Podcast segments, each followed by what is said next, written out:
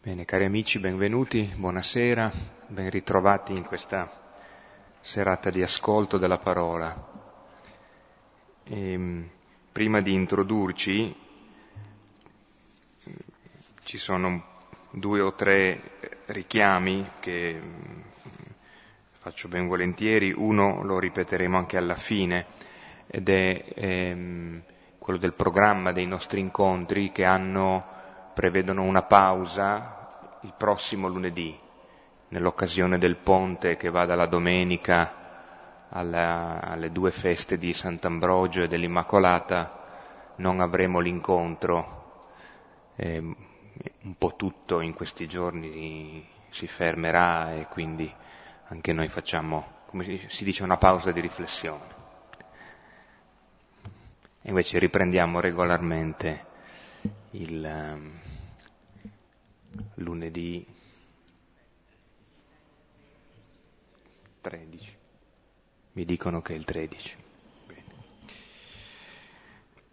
Poi c'è un aggiornamento per chi vuole seguire anche o, o, indicare ad altri che non possono venire qua il lunedì ma vogliono seguire questi incontri.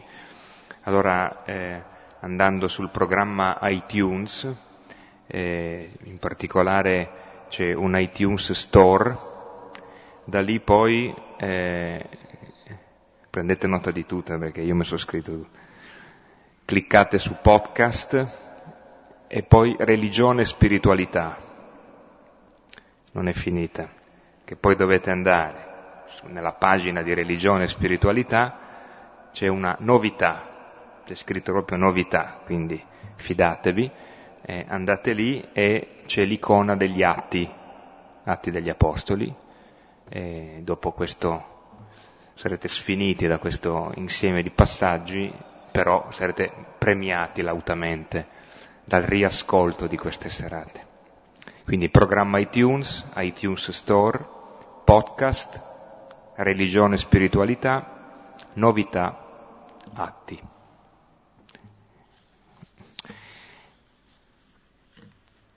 C'è anche ancora, trovate sulle panche, un, um, un richiamo alla possibilità dell'abbonamento alla rivista Popoli, eh, è il momento della campagna, il momento di, così, in cui giustamente la rivista si promuove, si fa conoscere, è una rivista fatta estremamente bene, con delle ottime firme di collaborazione e dà questo taglio un respiro internazionale anche di lettura in profondità delle notizie, eh, andando a capire un po' meglio quello che accade nel mondo e dietro le quinte eh, di quello che spesso la notizia eh, semplice non riesce a dire. Quindi è così una, una rivista che si propone con un respiro internazionale ed è sì, giustamente Silvano dice che i giornali italiani normalmente si fermano abbastanza al gossip politico senza andare eh, in profondità, se mai profondità c'è in quello che viene eh, raccontato. E invece ecco, questa rivista eh, cerca di farlo e cerca di cogliere effettivamente anche i movimenti di persone, di decisioni, di grandi interessi che ci sono dietro le, le questioni cosiddette internazionali. Quindi è, una, è, un modo anche di sostenere ed è un ottimo regalo, peraltro, cioè, un abbonamento. Bene. Allora prepariamo il Salmo 86, 86-87, che comincia con le sue fondamenta sono sui monti santi.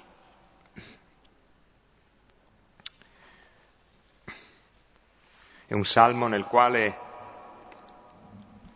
le sue fondamenta sono quelle di Gerusalemme. E Gerusalemme è vista come la città madre, la casa madre di tutti i popoli. E il salmo nella sua semplicità offre un, uno sguardo riassuntivo del cammino della storia ed è uno sguardo molto audace, perché ehm, si dice appunto, c'è una sorta di ricapitolazione dei popoli, tutti i popoli hanno le loro radici in questa casa madre, Gerusalemme, compresi i nemici, compresi Rahab, che è uno dei modi convenzionali anche per nominare l'Egitto, la terra di schiavitù, e, e anche gli altri, Tiro, l'Etiopia, cioè i popoli vicini con cui spesso Israele eh, ha avuto eh, guerre, conflitti, e tutti là sono nati, si dice, cioè tutta la storia, compresa quella che riguarda i nemici tutto quanto, trova unità, trova una casa comune a Gerusalemme. Primo coro alla mia destra. Le sue fondamenta sono sui monti santi. Il Signore ama le porte di Sion più di tutte le dimore di Giacobbe. Di te si dicono cose stupende, città di Dio. Ricorderò Raab e Babilonia fra quelli che mi conoscono. Ecco Palestina, Tiro ed Etiopia. Tutti là sono nati. Si dirà di Sion, l'uno e l'altro è nato in essa e l'Altissimo la tiene salda. Il Signore scriverà nel libro dei popoli, là costui è nato. E danzando canteranno, sono in te tutte le mie sorgenti. Gloria al Padre, al Figlio e allo Spirito Santo come era nel principio, ora e sempre, nei secoli dei secoli. Amen. Questo salmo che prefigura il fine della storia, per cui Dio l'ha pensata, che tutti gli uomini vadano d'accordo e tutti si sentono figli dello stesso padre e fratelli, ha già il suo compimento nel testo che leggeremo questa sera degli Atti degli Apostoli, la Pentecoste. E ciò che questa sera vedremo è il compimento di tutto il disegno di Dio, è il centro della storia, è il passaggio della legge al Vangelo, è ciò che i profeti hanno promesso, il cuore nuovo, lo spirito nuovo e il futuro messianico del regno di Dio, quando chiedono gli apostoli a Gesù l'ultima domanda, è questo il momento in cui instaurerai il regno? Sì, è questo il momento. Quando Gesù era vivo il regno di Dio era in mezzo a noi, Luca 17, 21, ed era lui che era in mezzo a noi. Con la Pentecoste il regno di Dio è in noi, non solo in mezzo. E noi come Gesù continuiamo la stessa storia. E come nella forza dello Spirito, per il sì di Maria, il figlio di Dio ha preso carne, così nella forza dello stesso Spirito il figlio di Dio prende carne in ciascuno di noi cominciando dagli apostoli dei 120 riuniti nel cenacolo insieme a Maria. Quindi questa sera vedremo il compimento di tutto. Allora ci fermeremo su questo testo prezioso. Comincia il giorno con questo giorno, col giorno di Pentecoste, il giorno della pienezza che non avrà più fine. E comincia l'epoca dello Spirito, che deve crescere di gloria in gloria, trasfigurandoci sempre più a immagine del Figlio e questa sarà sempre, anche dopo. Anche quando ci saranno cieli nuovi e terra nuove, sarà finito questo, continuerà senza fine perché appunto lo spirito è l'amore di Dio, la vita stessa di Dio, l'amore tra padre e figlio, che non ha misura. E l'amore, e più ce n'è, e più ce ne sarà. Non è mai finito perché se finisce non è più amore. E allora leggiamo il testo e cercheremo di lasciarlo entrare in noi. È quel testo atteso da tutta la Bibbia, insomma, ecco, quel primo spirito che creò il mondo era in funzione di questo spirito, che ora non viene più dall'esterno, ma è nell'interno di ciascuno di noi, è lo stesso spirito di Dio che ha creato il mondo. E attraverso noi questo spirito ricrea il mondo nuovo.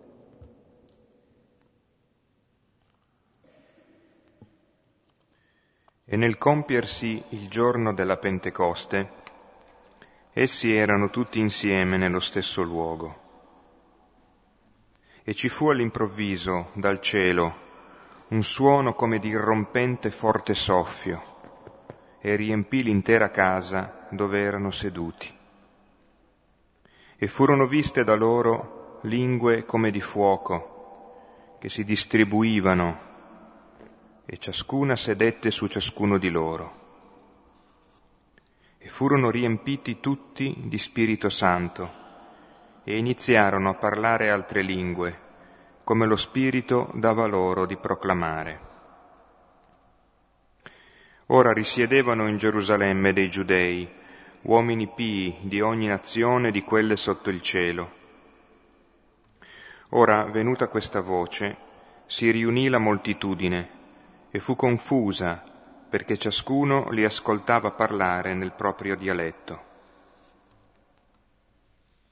Ora erano fuori di sé e si meravigliavano dicendo, quelli che parlano non sono Galilei.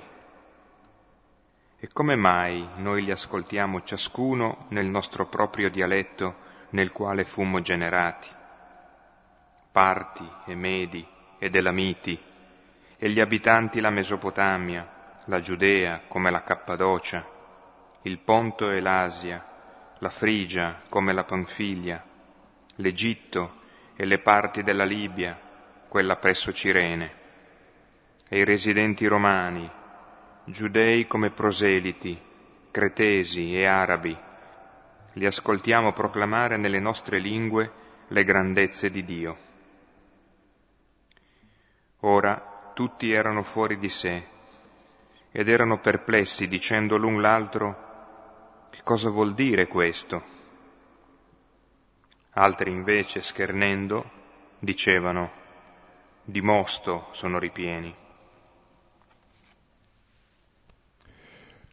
Ecco, questo testo rappresenta il punto d'arrivo di tutta la storia della salvezza, che è un solo giorno, e comincia il secondo giorno, cioè il primo giorno è quello della creazione di Adamo per Luca fino a quando il nuovo Adamo torna in cielo e manda il suo spirito e ricomincia il secondo giorno, quando noi facciamo lo stesso percorso del figlio ed è il giorno senza fine del ritorno, tutti nella gloria attraverso lo spirito.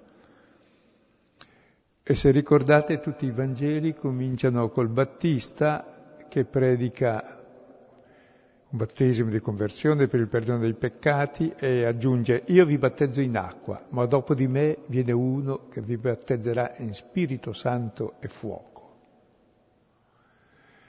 E il Vangelo di Giovanni fin dall'inizio con Nicodemo, dopo le nozze di Cana, che appunto il vino è simbolo dello Spirito,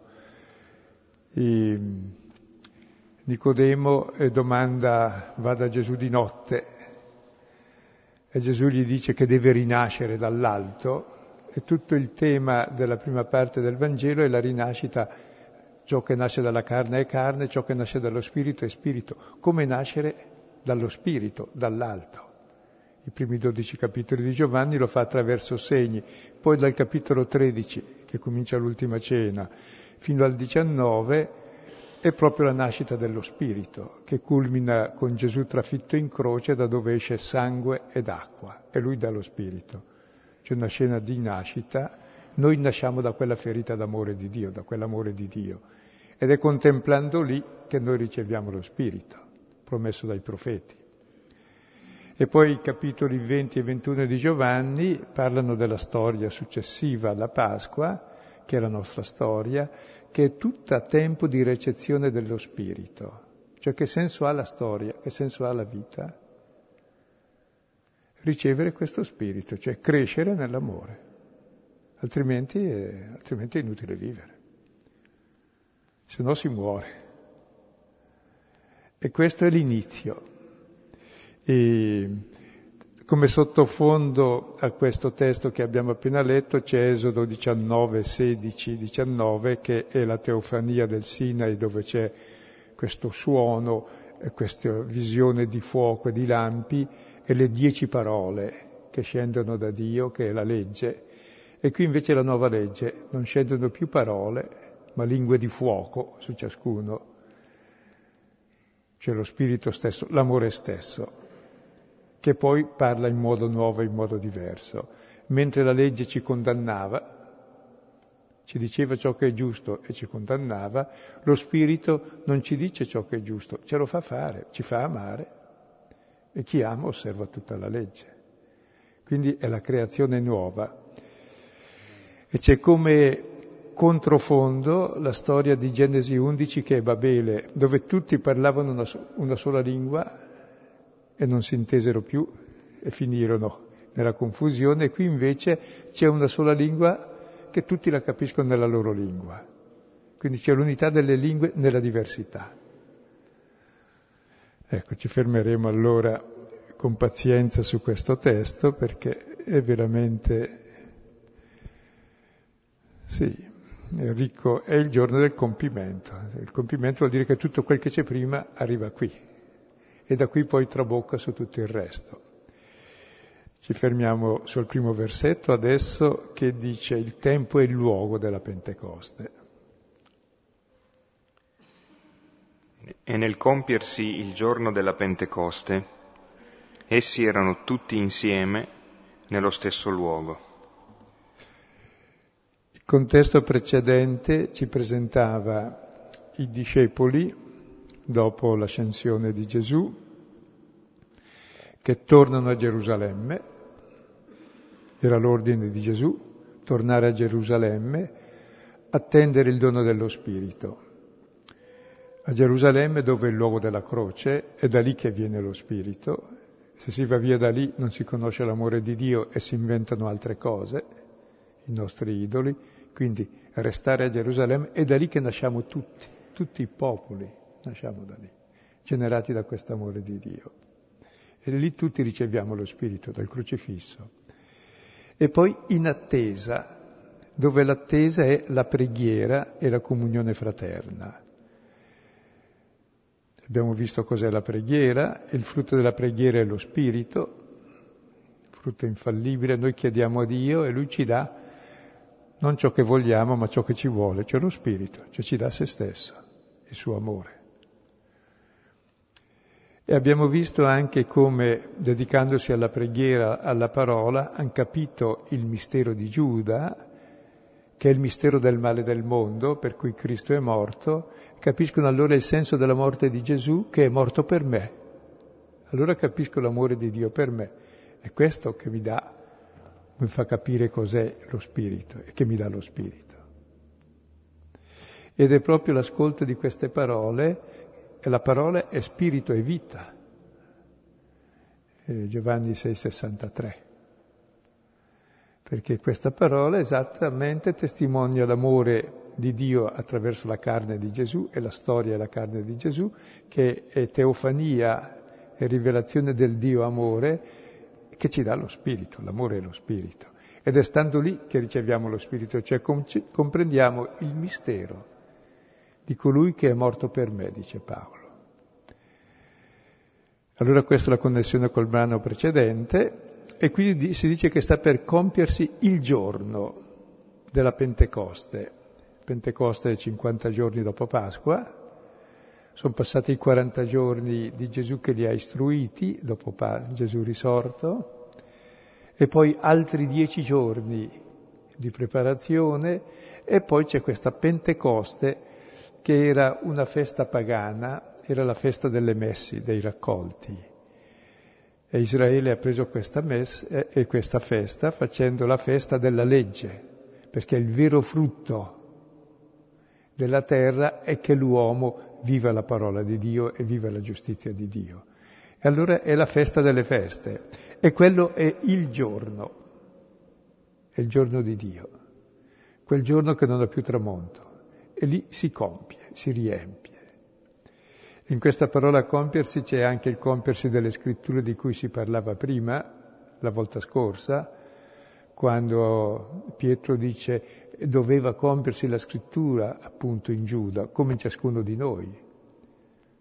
Cioè che il mistero del male è esattamente ciò che Cristo ha assunto su di sé nella croce, che deve finire in croce. Perché? Perché noi siamo lì per salvarci. E la Pentecoste è il luogo dove si comprende tutto il mistero di Dio, dove comincia l'epoca nuova, perché finalmente, come il popolo di Israele morso dai serpenti moriva e Mosè alzò il serpente di bronzo, così dice Gesù, bisogna che il figlio dell'uomo sia innalzato sulla croce, perché chi lo veda abbia vita eterna. Perché vedendo la croce noi conosciamo chi siamo, siamo amati da Dio infinitamente, che ha dato il suo figlio per noi. Ed è questo il compimento. E questo giorno è il giorno ormai che non ha più fine, è il giorno della storia, è l'epoca dello spirito, che non è mai stagnante perché lo spirito è l'amore e l'amore se finisce non, non è più amore. È come la sorgente, se smette di buttare acqua non è più sorgente, si stagna o, o si secca. Proprio è Dio che è in terra, in noi. Noi diventiamo il tempio di Dio, per questo non c'è più il tempio, che adoriamo Dio in spirito e verità. E lo Spirito è lo Spirito Santo, l'amore, che è la nostra verità di figli. È lì che conosciamo Dio. E lì sono tutti insieme. Il luogo, nello stesso luogo, è il luogo che abbiamo visto, la stanza superiore, è il luogo della preghiera, è il luogo dove si sono trovati per l'ultima cena, è il luogo dove sono tornati quando Gesù era in croce ed è morto, si sono rifugiati lì perché era l'unico che conoscevano, è lì che è apparso il risorto, è da lì che sono partiti per andare all'ascensione, è lì che sono tornati ed è quel luogo simbolico che rappresenta la nostra interiorità, dove noi siamo in comunione con Dio, con noi stessi e con tutti gli altri. Ed è il luogo dove nasce la Chiesa, la comunità, il popolo di Dio. Credo che mm, sia veramente importante questo aspetto che stavi eh, dicendo sul fatto che la comunità che ritrova una sua unità a un livello, si direbbe, più profondo, tanto che è eh, pronta per ricevere lo Spirito. Ehm, ecco, questa è la comunità in cui l'altra volta abbiamo visto eh, il momento del travaglio, eh, che era la sostituzione di Giuda con la scelta a sorte di Mattia, ma parlare di Giuda vuol dire appunto parlare del male, eh, parlare di un male che non passa fuori ma passa dentro la comunità, nel cuore della comunità e nel cuore di ciascuno della comunità. Quindi è un passaggio, è una rilettura che va eh, molto in profondità quella che la comunità deve fare della propria storia e è conseguentemente della eh, rilettura anche della necessità. Questo doveva, questo doveva è, non è una, una necessità divina, ma una necessità umana, cioè è la storia nostra che va così. E quindi il Signore, poiché la nostra storia va in questo modo, è Lui che ci entra, è Lui che ci viene a prendere là dove siamo. Quindi mi sembra così molto forte il fatto che eh, il, il brano precedente ci abbia messo in un clima di tutt'altro che idilliaco, tutt'altro che ideale, ma è una comunità che deve attraversare una pagina difficilissima della, della propria storia e forse anche questo la rende pronta a, ad accogliere lo spirito che quel male guarisce. Ecco, un pochino allora questo versetto ci dice dove, qual è il luogo e il tempo dello Spirito. Ecco, il tempo per sé sarebbe questo, se noi stiamo in preghiera nella comunità, comprendendo la parola di Dio e cerchiamo di viverla e penetriamo in questo mistero. E il luogo è quel luogo, sì, che è anche un luogo materiale dove si trovano, ma che è soprattutto un luogo simbolico. È ciascuno di noi il nostro cuore, il nostro profondo, dove Dio è più noi di noi stessi. È lì che incontriamo Lui, incontriamo noi ed è solo da quel punto che noi possiamo incontrare anche gli altri. Cioè la nostra finestra su Dio e sul mondo e da lì vediamo tutto e lì accogliamo anche tutti. Ed è quel luogo eh, che è, che è Dio stesso nell'uomo. Vediamo ora dai versetti secondo al versetto quinto cosa avviene, quarto, cosa avviene con, con lo spirito, come lo percepiscono, come arriva. E ci fu all'improvviso dal cielo un suono come d'irrompente forte soffio e riempì l'intera casa dove erano seduti. E furono viste da loro lingue come di fuoco, che si distribuivano, e ciascuna sedette su ciascuno di loro e furono riempiti tutti di Spirito Santo e iniziarono a parlare altre lingue come lo Spirito dava loro di proclamare.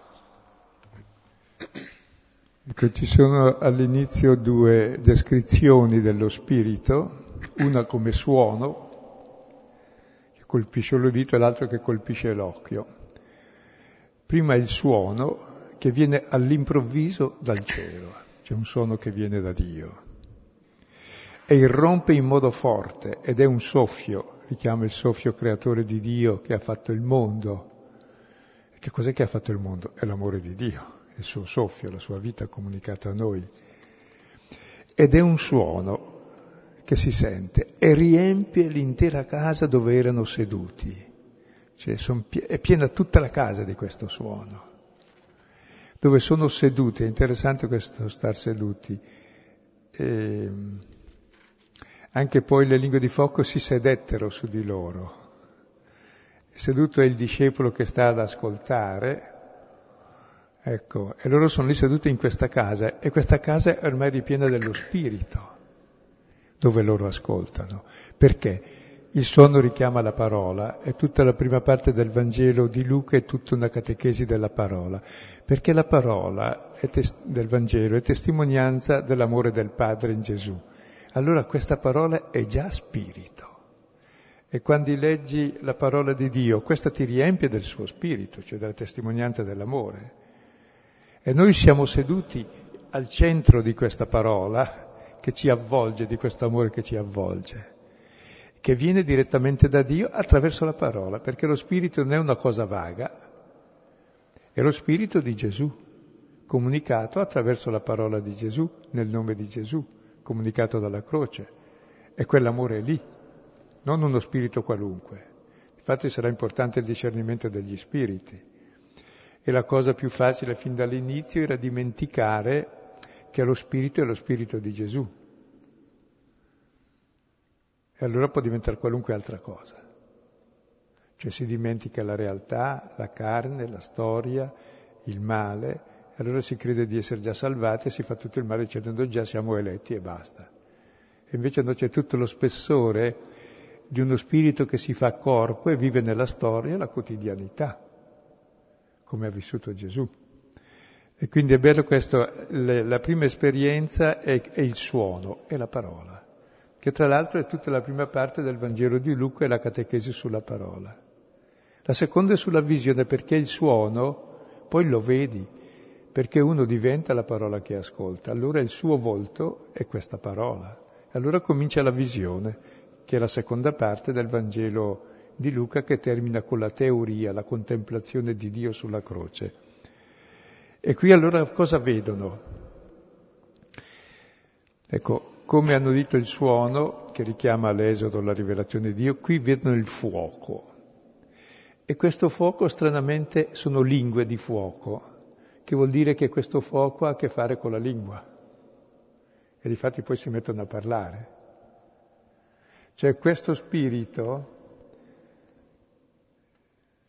viene dalla parola ed è parola ed è comunicabile ed ha intelligenza, non è semplicemente una forma estatica, caotica di confusione, è parola, è intelligenza, è luce, è suono ed è luce. E di fuoco, il fuoco è divino, il fuoco è il simbolo del sole, insomma, che dà la vita, che riscalda, fa vedere, e queste lingue si dividono. Cioè il fuoco è unico e si divide per ciascuno e ognuno la riceve, ma la riceviamo tutti insieme, nessuno da solo. Vuol dire che ognuno ha un dono particolare di Dio che è il suo, che sei tu, diverso dall'altro, ma è lo stesso fuoco. E tu hai questa lingua, lo esprimerai in questo modo, l'altro nell'altro modo. È 1 Corinzi 12 che spiega un po' queste cose. Per cui si fa la comunione non facendo la confusione tra tutti come a Babele, che vuol dire uccidere l'individualità, uccidere le persone, uccidere l'amore, perché l'amore suppone la distinzione, la differenza, quindi fa comunione nella differenza. Pericolo costante anche dei gruppi cristiani e non cristiani, e di tutti i movimenti anche, è di avere il monopensiero del leader e, e di mettersi tutti intruppati e questo non è più cristianesimo, non... quello è tutta norma con decreti, decretini, eccetera. Non è più cristianesimo, il rispetto di tutte le diversità. Sì, quella è la torre di Babele dove è un pochino come Apocalisse 13 che si parla della bestia, e a un dato punto si dice che chi non aveva il nome della bestia sulla mano e sulla fronte non poteva andare al mercato. Cioè se non pensi come la bestia, se non sei omologato a tutti gli altri e non agisci come loro, non puoi vivere. E il nome della be- numero della bestia qual è? 666.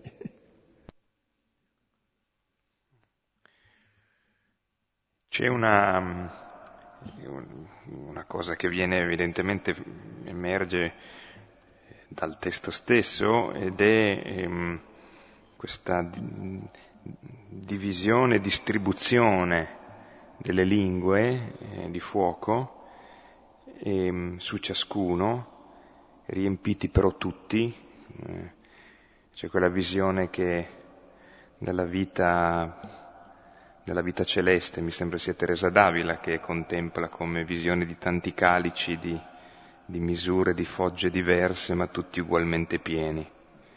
No?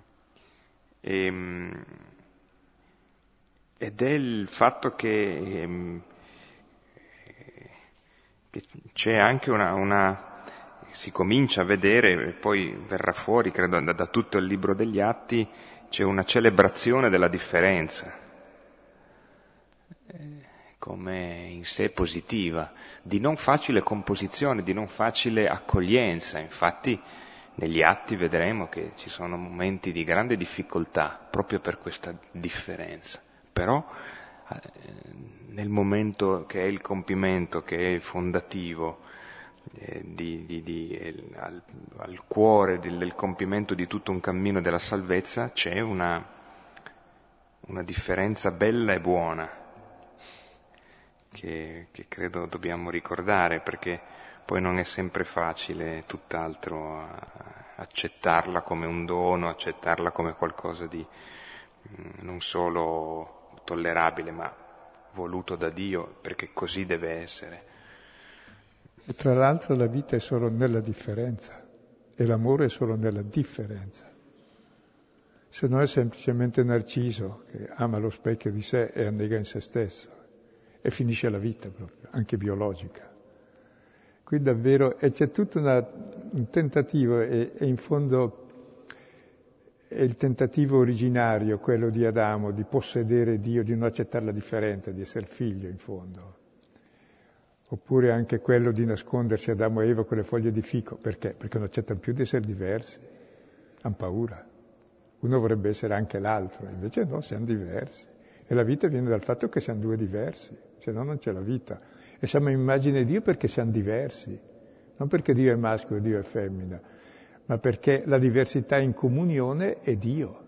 La comunione, l'amore, la vita, la fecondità, il dono di sé, questo è Dio. Per cui davvero togliendo la diversità si toglie la possibilità di Dio sulla terra e si toglie la possibilità dell'umanità sulla terra. Abbiamo tutti dei replicanti e basta che è l'ideale che vorrebbero tutte le religioni e tutti i politici anche, e soprattutto il mercato che governa tutti. E invece no, grazie a Dio. Se no è il numero della bestia. Dice a quel punto chi ha da morire muoia, chi ha da andare in prigione ci vada. Cioè non ci si può piegare a queste cose. Ed è più facile oggi di una volta. E questo è il controbabile, appunto, perché tra l'altro faccio notare una cosa, no? si compiono i giorni come si compiono le scritture, si riempie la casa, la stessa parola, poi si riempie tutti e ciascuno dello Spirito, tutto pieno, tutto pieno, tutto pieno, e poi questo trabocca, quando sei pieno trabocca, proprio trabocca dalla bocca, in parola e testimonianza. È molto belle tutte queste immagini perché è il compimento della scrittura, ormai siamo noi stessi il compimento della scrittura, perché siamo pieni di quella parola che ci ha trasformato. Come dice Paolo nella seconda Corinzi, capitolo terzo, versetto terzo, siete voi la mia lettera scritta, non da inchiostro e non eh, su carta o su tavole di pietra, ma sui cuori di carne che siete voi. Siamo noi stessi la lettera di Dio c'è la nuova legge, cioè Dio stesso in fondo. E iniziarono, l'inizio, anzi principiarono, la parola è, è arché, ciò che Gesù principiò a fare e a dire, adesso qui principiano anche loro. È il nuovo principio che è entrato in noi. Ciò che principiò Gesù ora principia anche per noi in forza dello stesso Spirito attraverso il sì di Maria e il nostro sì è esattamente la preghiera e l'attesa e lo stare insieme, lui si fa carne in noi e possiamo testimoniarlo perché? Perché abbiamo il suo stesso spirito. Se no testimoniamo che cosa? Noi stessi. E poi sottolinea a parlare altre lingue. Si sottolinea molto sulle lingue che sono altre, anzi tutte. Non è eh, la glossolalia che si conosce anche adesso in molti movimenti, che c'era anche quella, ma se ne parla altrove dove credo sia una specie di Gramlo, si dice, vero? Che è significativo e ci si può intendere in tutte le lingue, ma non dice niente, a meno che uno capisca cosa vuol dire. Qui invece parla altre lingue, come spiegherà dopo, cioè lingue vere, che non sono le sue cioè vuol dire il rispetto delle diversità. Cioè ci si intende nelle, non perché abbiamo tutti un unico linguaggio, ma ci si intende ognuno nella propria lingua, eppure dicendo solo le stesse cose. E cosa vuole dire questo? Ecco, vuol dire una cosa molto semplice, c'è una lingua che tutti capiscono, a parte che parlavano davvero altre lingue, è utile saperle se si sanno, ma la lingua che tutti capiscono è l'amore in tutte le lingue si capisce, anche senza parole.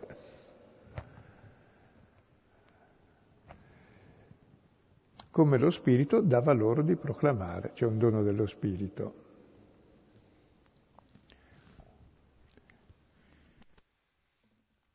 Andiamo. Versetto quinto. Ora risiedevano in Gerusalemme dei giudei uomini pii di ogni nazione di quelle sotto il cielo. Ora, venuta questa voce, si riunì la moltitudine e fu confusa perché ciascuno li ascoltava parlare nel proprio dialetto. Ora erano fuori di sé e si meravigliavano dicendo, quelli che parlano non sono Galilei. E come mai non li ascoltiamo ciascuno nel nostro proprio dialetto? Nel quale fummo generati. Parti e Medi ed Elamiti, e gli abitanti la Mesopotamia, la Giudea, come la Cappadocia, il Ponto e l'Asia, la Frigia come la Panfiglia, l'Egitto e le parti della Libia, quella presso Cirene, e i residenti romani, giudei come proseliti, cretesi e arabi, li ascoltiamo proclamare nelle nostre lingue le grandezze di Dio. Ecco, prima di vedere adesso la reazione, eh, richiamo una cosa, che la Pentecoste, che vediamo qui al capitolo secondo, non è l'unica Pentecoste negli atti, che vuol dire? Che non basta una volta sola, perché al capitolo quarto, versetto 31, c'è un'altra Pentecoste ancora, che hanno le stesse persone, e, e quella volta trema anche tutta la casa, capisce che è più profonda ed è il momento in cui vedremo, sono in prigione, allora capiscono, subendo lo stesso destino di Cristo, che è vero quel che è capitato a Cristo. Perché lo vivono anche loro e sono testimoni davvero. Poi c'è quella al capitolo decimo e poi ce n'è altrove anche 19. Cioè vuol dire che la Pentecoste ormai è aperta e non è più finita, giorno dopo giorno. Poi ci saranno i momenti più forti, ci sono tutti i tentativi di ripiegare. Ecco, e qui adesso si mostra questa apertura della Pentecoste che si apre a tutto il mondo attraverso queste 120 persone che già rappresentano tutto Israele, 12 le tribù, 10 la comunità. Ecco, l'Israele che crede in Gesù come il compimento delle promesse e della primizia. Ed è per tutte le nazioni, e tutte trovano in Gerusalemme la loro unità in tutta la differenza. E allora si vede che innanzitutto si fa la lista dei popoli, e li vedremo, e poi ognuno capisce nella sua lingua. Quindi tutte le lingue sono diverse. Quindi questo capirsi tutti in lingue diverse eppure dicendo la stessa cosa che vuol dire andando d'accordo, cioè si fa un'unità nell'amore nella diversità più totale. E in questa lista poi ci sono tutti i nemici di Israele, dai romani a quelli più antichi eh, che vengono da, dall'Egitto, da Babilonia, cioè, i nemici tradizionali, da Tiro, cioè, i nemici proprio peggiori. Ecco. Tutti tornano a essere uno, si ricompone l'umanità. Cioè il segno dello Spirito che è la vita del padre e del figlio, l'amore tra loro due, è quello che fa l'unione in Dio e quello che fa l'unione anche tra tutti gli uomini, nella diversità, perché l'amore esige la diversità, non la sopprime. Non è che uccidi l'altro perché lo ami e ci ti mangio. Sì, c'è anche questo, ma non, si fa spesso così, ma non è così che si fa. Ecco, allora vediamo che questi qui che dimoravano in Gerusalemme, uomini di ogni nazione di quelle sotto il cielo. Siccome eravamo lì per il periodo di Pasqua, ci fermavano anche a Pentecoste, stavano il periodo, allora stavano lì a Gerusalemme eh, da, tutti, da tutte le parti della terra. E venuta questa voce si riunì, quindi tutti sentono questo stesso spirito, questa voce sentita da tutti e le lingue non le vedono ma le sentono dagli altri che le comunicano, che vedono gli altri che testimoniano questo spirito. Si riunì, fu stupita, ciascuno li ascoltava parlare nel proprio dialetto. C'è dialetto in greco, vuol dire la propria lingua nativa addirittura.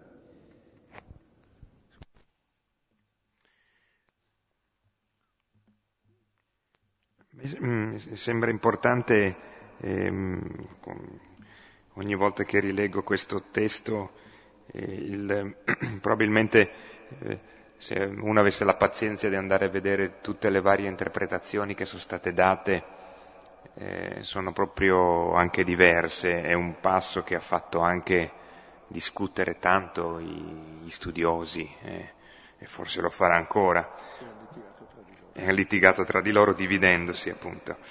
E, ehm,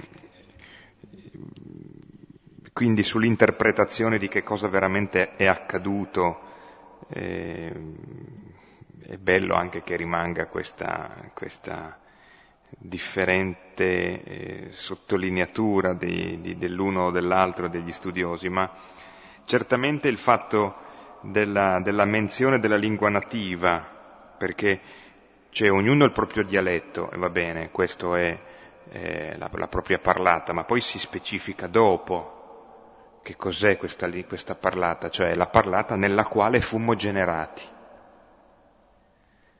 Cioè, ognuno di noi è chiamato poi alla vita dalla lingua che, della persona, delle persone che l'hanno amato e l'hanno voluto prima. Quindi, personalmente per me l'italiano è una lingua aggiunta. Eh, io sono venuto al mondo col piemontese, eh, quindi la mia lingua nativa sarebbe quella, che poi la usi poco ormai è un altro conto, però è, è, è la lingua che mi ha chiamato alla vita, nella quale sono stato generato. E credo che mi sembra bella questa sottolineatura, se, se ci fosse qui una, una, parte degli studiosi mi direbbe che questo discorso è privo di senso, però ehm, mi sembra importante e, e credo sia anche indicativo che Luca comunque la richiami e la specifichi il senso del dialetto, della parlata, cioè è la lingua nella quale siamo stati generati. E questo è molto importante, ecco, che ognuno capisce l'altro e, e sono Galilei quei che parlano, cioè che è un dialetto loro, che non è neanche molto buono, come un bergamasco che cerca di parlare italiano. Ecco, ma ognuno capisce nel proprio dialetto, nella lingua natia. Poi cosa può venire di buono da, dalla Galilea? Ecco, viene lo spirito, per esempio da questi qui. È molto bella questa scena di gente dialettale, sommamente dialettale, rozza, poco colta, bene, che parlano una lingua che ognuno capisce nella propria lingua natia. E si meravigliavano e poi si fa la lista.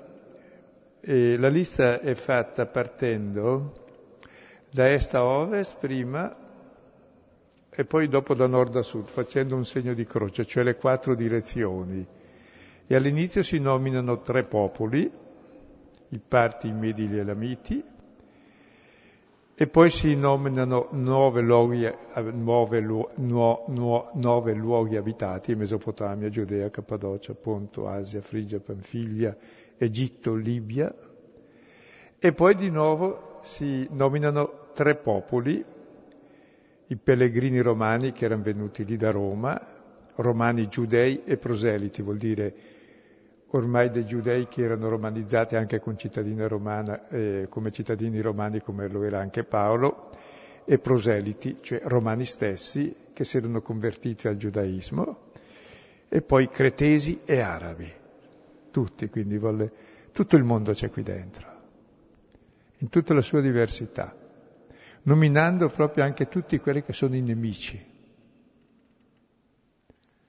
Tutti sono uno e tutti si capiscono, contrario di Babele.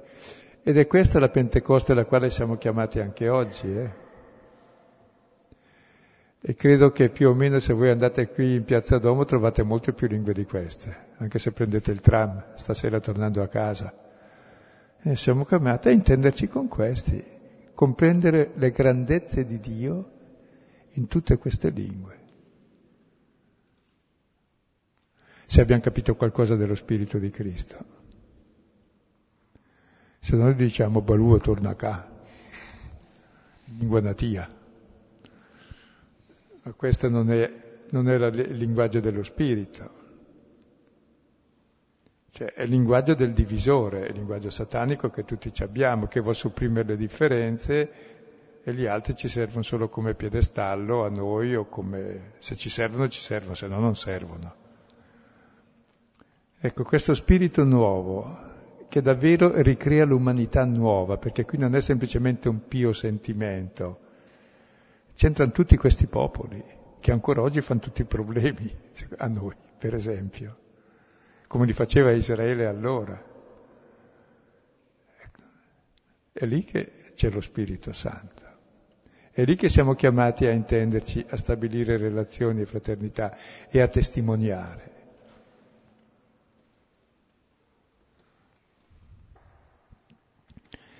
È lì che tutti ascoltano proclamare le grandezze di Dio. E qual è la grandezza di Dio che proclamano?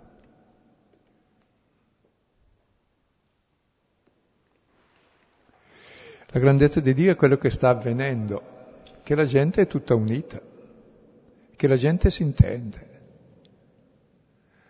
che ognuno può parlare la propria lingua e ognuno capisce l'altro. E la fraternità, questa è la grandezza di Dio, che è Padre, rivela la sua paternità nella fraternità. E questo è lo Spirito Santo, che ci fa stabilire fraternità e fa cadere tutte le barriere. Cioè, quando si pensa a tante... E riusciamo a ridurre anche la Chiesa Cattolica a un ghetto quasi. Eh, no, bisogna aprirsi a tutti. Non è che gli altri si devono adeguare a noi, capire e adeguarsi agli altri, adeguarsi alla realtà. Non è che la realtà deve adeguarsi a noi o interpretarci. Siamo noi che ci dobbiamo adeguare se siamo intelligenti. Ed è l'amore che si adegua all'altro. E dove c'è questo reciprocamente c'è intelligenza e amore reciproco. Dove c'è il contrario c'è semplicemente stupidità e durezza reciproca, che porta alla morte e non fa nulla di bene. Quindi proprio è qualcosa di molto concreto lo spirito che si riceve. Tra l'altro c'è anche tutta la storia dei movimenti molto belli anche che sono nati in America, ce n'è di tutti i tipi, c'è anche le, le, il rinnovamento nello spirito cattolico nati negli anni 70 ed è, sono movimenti molto importanti, hanno liberato davvero un'energia nella Chiesa L'importante è avere il criterio di discernimento dello spirito, perché tra l'altro, per esempio, in Brasile sono favoritissimi tutti questi movimenti, ognuno si fa il suo, sovvenzionati anche dall'America e da altri, perché così almeno il popolo si divide, la Chiesa Cattolica perde, siccome avrebbe un grosso potere anche di compattare la gente su problemi seri, e siccome non vogliono questo, allora basta sovvenzionare i vari movimenti che dicono alleluia, tutto va bene, e, e poi basta. Cioè, e così si continua ancora a, a, colonizzare, in fondo, a appropriarci dei loro beni. Ecco. Quindi si può utilizzare ancora la religione molto bene, anche le cose migliori. Per questo è importante allora che ci sia l'unità nella diversità, non la diversità, quella c'è già e ogni diverso cerca di mangiare l'altro e questa è la lotta spietata, non è la Pentecoste. Mentre invece la diversità che si compone in unità è l'unità che rispetta ogni diversità. E questo è il problema. Quindi non far diversità per dividere, ma per rispettare e unire le diversità e comprenderle. Cioè, è un problema molto delicato e sempre attuale e oggi anche in modo particolare. E come discernimento direi, era quel che diceva in fondo, credo il vero rinnovamento pentecostale nella Chiesa è venuto con Papa Giovanni, cerchiamo ciò che unisce, non ciò che divide. E poi dividere anche uno che uno da solo lo divide in due, lo uccidi. No? Mentre l'unione proprio è di molti che fanno un unico corpo, cioè è l'amore in fondo, l'unione dei diversi. Cerchiamo questo anche quando parliamo con chi ci sta vicino, anche tra marito e moglie, anche coi figli, anche... perché se vogliamo, normalmente quando ascoltiamo l'altro stiamo già pensando a cosa rispondere e normalmente uno comincia così, almeno che ci abbia riflettuto molto a lungo, dicendo ma io invece, ma io invece, come se è necessario contrapporsi come fosse necessario. È ridicolo, no? Quindi sono cose molto, molto dentro anche, che devono scomparire con la grazia di Dio. E avere lo spirito di accoglienza proprio quello che l'altro dice, lo ascolto. Non lo so quel che l'altro dice, e lo accolgo. Allora c'è anche la possibilità di, di capire qualcosa dalla vita, di intendersi, se no ci serve solo per litigare, non per unirci le nostre lingue. Difatti se leggete Giacomo 3 sulla lingua, leggetelo, cosa si fa con la lingua? Tutto il male del mondo, dice. una piccola scintilla è che però può devastare tutta la foresta. È piccola come il timone, però governa tutta la nave, la porta a sfracellarsi. Una cosa come il morso in bocca al cavallo, ma lo porti dove vuoi. Quindi la lingua si gloria di grandi cose, di tutto il male della storia, in fondo è la lingua che lo fa, ma anche il bene. Ecco, si può tendere alla, si può dire la ciberlingua, quella del 666, come lo è già in economia, l'interesse lì non ci piove, tutte le borse sono unificate in tutto il mondo, è un unico criterio, è un'unica valutazione che vale per tutti e lì non c'è santo che tenga. E questa succhia il sangue del mondo tranquillamente, e tutti tranquilli. Non che sia male, può essere anche bene, ma allora ci sono altre cose da fare. Che almeno si tassino le operazioni, che torni un bene comune, non che diventi solo un espropriare tutti da ciò che hanno perché tu fai i tuoi giochi e le speculazioni e le bolle, che poi la gente paga realmente. Cioè, si applica in tutti i campi, insomma, questa qui della lingua, che deve accettare le differenze e creare comunione. E adesso vediamo le due reazioni finali. Vuoi dire qualcosa qui perché? Eh. No, no, qui semplicemente forse che eh, si può far notare, eh, in, in, questo invece gli studiosi sono d'accordo, eh, è il fatto che tra i, i popoli presenti, o meglio tra le popolazioni presenti ci sono questi romani ed è, è la prima volta eh, che nel libro degli Atti Roma fa capolino. E poi è, è, il vertice di fatto, il vertice geografico, ma anche il vertice eh, di senso, cioè della direzione che prende la parola, perché poi quando Paolo arriva per essere processato a Roma, eh, sarà il finale degli atti, arriva nel cuore dell'impero e quindi lì arriva l'annuncio, nel cuore, della, della, nel cuore pulsante della, della capitale del mondo, diciamo. Quindi è interessante che Luca fa un primo richiamo alla presenza di Roma anche qui in mezzo ai popoli.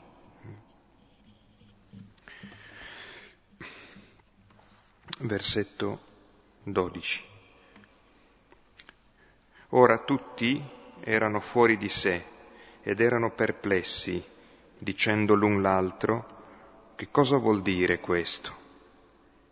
Altri invece schernendo dicevano, di mosto sono ripieni. Ecco, come davanti a qualunque, co- a qualunque realtà ci possono essere due reazioni diverse una è di stupore, uno stupore che si interroga e si lascia mettere in questione, cos'è mai questo? E allora ci sarà il discorso di Pietro che spiega cos'è questo.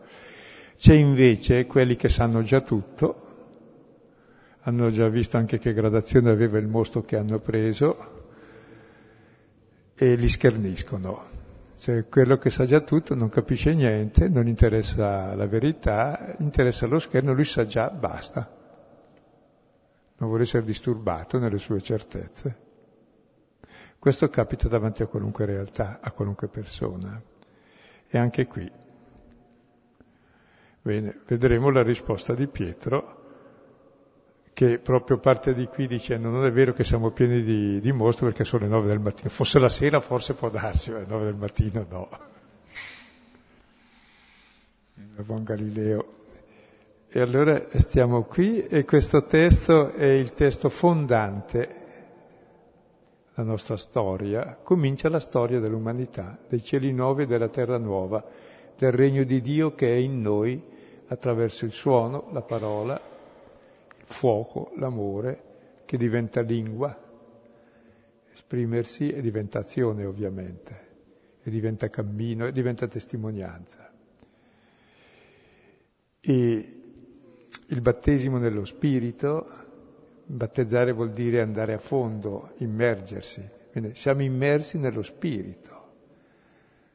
E questo è l'entusiasmo, no? Siamo, respiriamo in Dio, respiriamo questo amore che abbiamo conosciuto attraverso la parola, che abbiamo sperimentato anche nella fraternità, respiriamo questo amore e questo testimoniamo a tutti. E questo che rispetta ogni diversità e di cui tutti hanno bisogno per poter vivere. Tutti i popoli, anche i nemici. Bene, credo che abbiamo materia sufficiente per queste due settimane e per il resto della storia anche.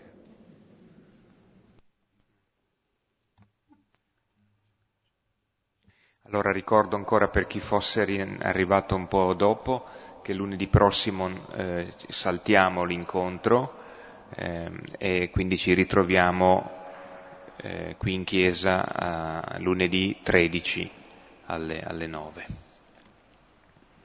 E andremo avanti ancora due lunedì prima di, di Natale, il 13 e il 20.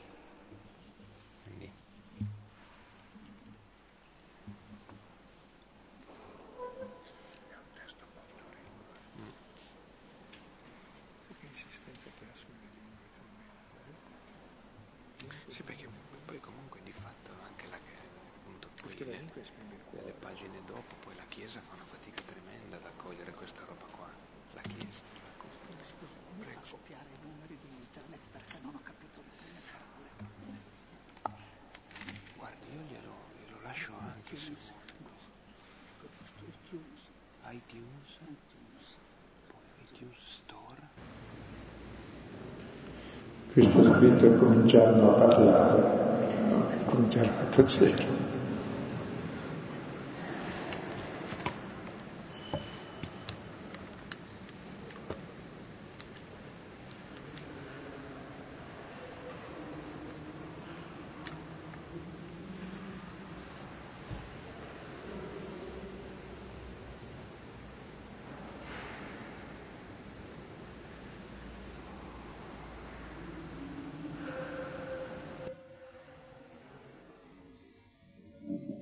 Cominciarono a tacere. pezzo la settimana scorsa che ho letto e mi ha molto colpito che Giuda ha dato una cioè, mostraci quale di questi due hai disegnato prende un posto in questo ministero apostolato che Giuda ha abbandonato per andarsi a un posto da lui scelto. Mm. Questo da lui scelto mi ha molto turbato perché cioè, proprio vuole significare la libertà dell'uomo di scegliere tra bene e male.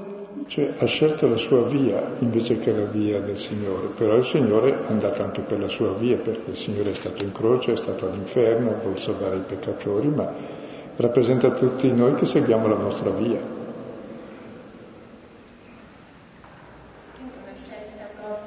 Sì, sì, rispetto alla nostra libertà. Chiaro, sì, sì, sì. sì ma non, è, non vuol dire che ha scelto di andare all'inferno, perché sarebbe, vuol dire che ha, scelto, ha fatto le sue scelte. No, ha, scelto di, di, di, di lasciare, no, Beh, se, per quello è stato Cristo agli inferi anche, dire l'inferno. Lui ha fatto la sua scelta di tradire eh, il Signore, perché non si fa così, a fare il Signore. E il Signore pure ha fatto la sua scelta di consegnarsi a Lui, è l'unico al quale ha dato la comunione e ha dato la vita per Lui, Gesù, per i peccatori, no? E Giuda è il prototipo del peccato del mondo di ognuno di noi che fa le sue scelte contro Dio. E la scelta contro Dio è, è l'inferno, è il peccato, il peccato è l'inferno.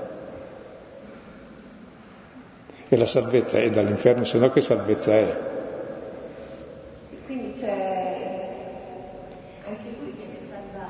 Il problema è un altro, Dio salva tutti, il problema è un altro. Anche nelle nostre scelte del male. Ah, ah sì, chiaro, nelle nostre scelte di male il Signore finisce in croce, anche i poveri cristi. Ecco, per cui ci vuole aprire gli occhi, stiamo attenti a che scelte facciamo, ecco. Questo vuol dire avere lo spirito, se no continuiamo nello spirito del male. Va bene, alla fine apriremo tutti gli occhi quando moriamo, ma vuole che viviamo con gli occhi aperti cioè che già ora abbiamo lo spirito delle scelte giuste, del discernimento.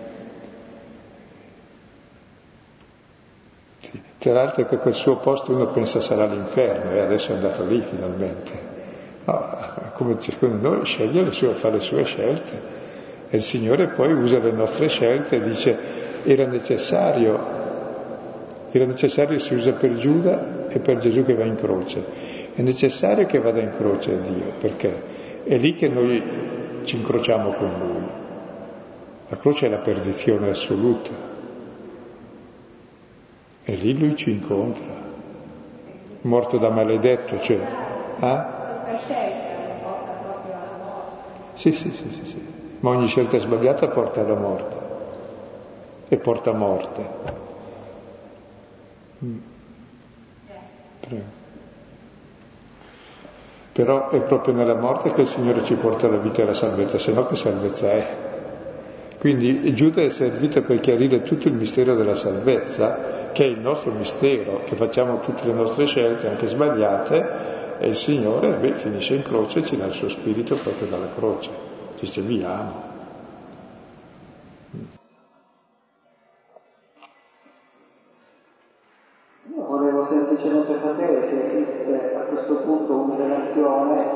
tra la Pentecoste di cui abbiamo parlato questo, di questo momento oggi e il sacramento della Cresima che ho ricevuto da piccolo. Mi spiego, io ho ricevuto da piccolo questo sacramento non mi ricordo il nome effettivamente, non l'ho mai approfondito. E però, visto che hanno significato la cosa fa, volevo sapere se, se questo è il punto di partenza del sacramento o c'è qualcosa che mi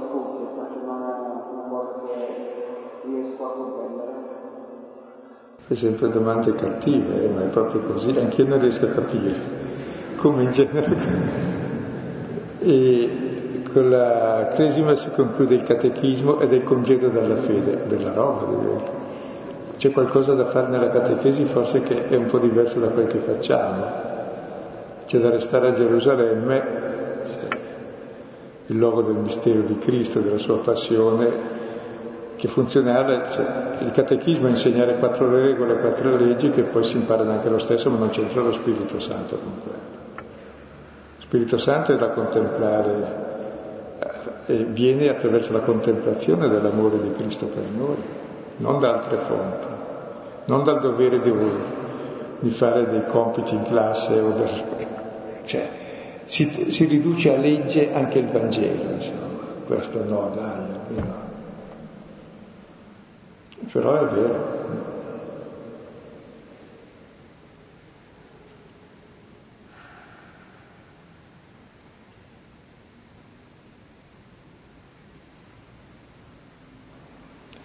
Comunque questo tardi uno capisce che ciò che conta è qualcos'altro, essere amati e amare, questo è già il principio dello Spirito Santo di ciascuno.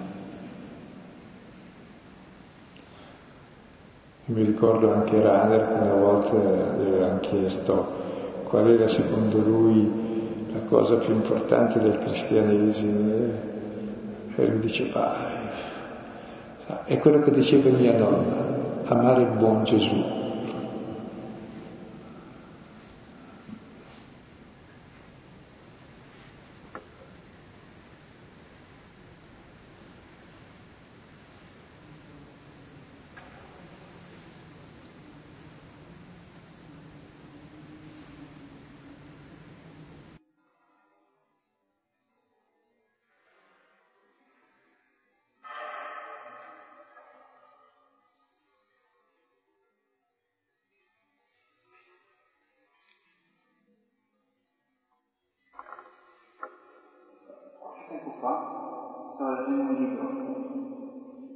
Intitolava La quarta via di Auspezio e riguardava una filosofia di un certo Bourge. Si sosteneva che l'uomo fosse eh, l'insieme di una moltitudine di io e che per avere l'unità interiore occorreva a un io prendere sopravvento sugli altri. Cosa sia? Ho sentito che invece è comunione e differenze cui ero rimasto con questa idea di costituire una unità che avevo confusa con, con l'idea della pace cristiana, cioè che Dio solo ci può dare la pace era l'unità interiore, ma era sempre legata però a un'idea che era sempre dovuta al sopravvento di uno spirito, di mio comunque sugli altri. E in questo vedevo l'unità. Invece questa sera sono stato colpito da questa definizione della comunione, della comunione della differenza. Quindi vedere la pluralità, le differenze all'interno di me, per cui si amalgamano, si amalgamano e, e, e costruiscono una, un'armonia che solo Dio può confidere loro, sia l'unità o la pace. Questa è un'idea che mi ha stupito. E chi l'ha detto non aveva bevuto mostro. Mentre c'è molte teorie di una mistica confusionale che toglie le differenze, ma non è questo. Non conosco l'autore perché ce n'è tante, ognuno dice la sua, la realtà è quella che è, insomma. Siamo diversi, se non accettiamo diversità è la scena vuol dire che ci spariamo, non c'è nessuna comunione ma fare un frullatore, mentre invece proprio la differenza è il luogo divino dell'accoglienza. L'altro sono gli spiriti eletti che rimbecilliscono nelle astrazioni superiori e va bene, beati loro. Anche se ti metti a dire un, due, tre ritmicamente per dieci ore vai in estasi, fallo pure. È meglio usare meglio il tempo, semmai. No, No, è importante questo, la differenza è vita ed è amore. Il resto sono delle astrazioni nostre, che, vabbè, uno, magari gli, ognuno ha bisogno di qualcosa per sopravvivere, magari gli serve quello, a un altro gli serve lo psicofarmaco, all'altro il letto di contenzione, all'altro delle regole, delle norme. Noi preferiamo la libertà e la diversità che entra in comunione mi sembra più elegante e più ragionevole, poi l'unico modo di vivere, ecco, rispettando anche chi fa diversamente, chiaramente.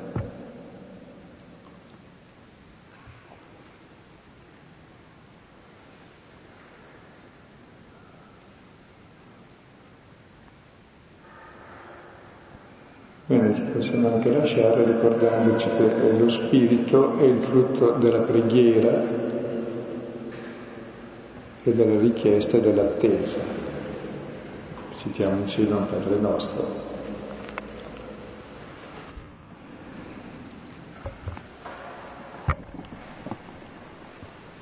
Padre nostro, che sei nei cieli, sia santificato il tuo nome, venga il tuo regno, sia fatta la tua volontà, come in cielo così in terra.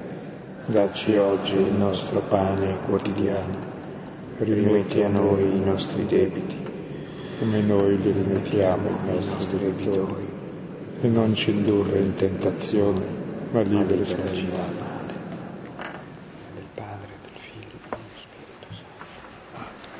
Buonanotte e arrivederci a lunedì 13.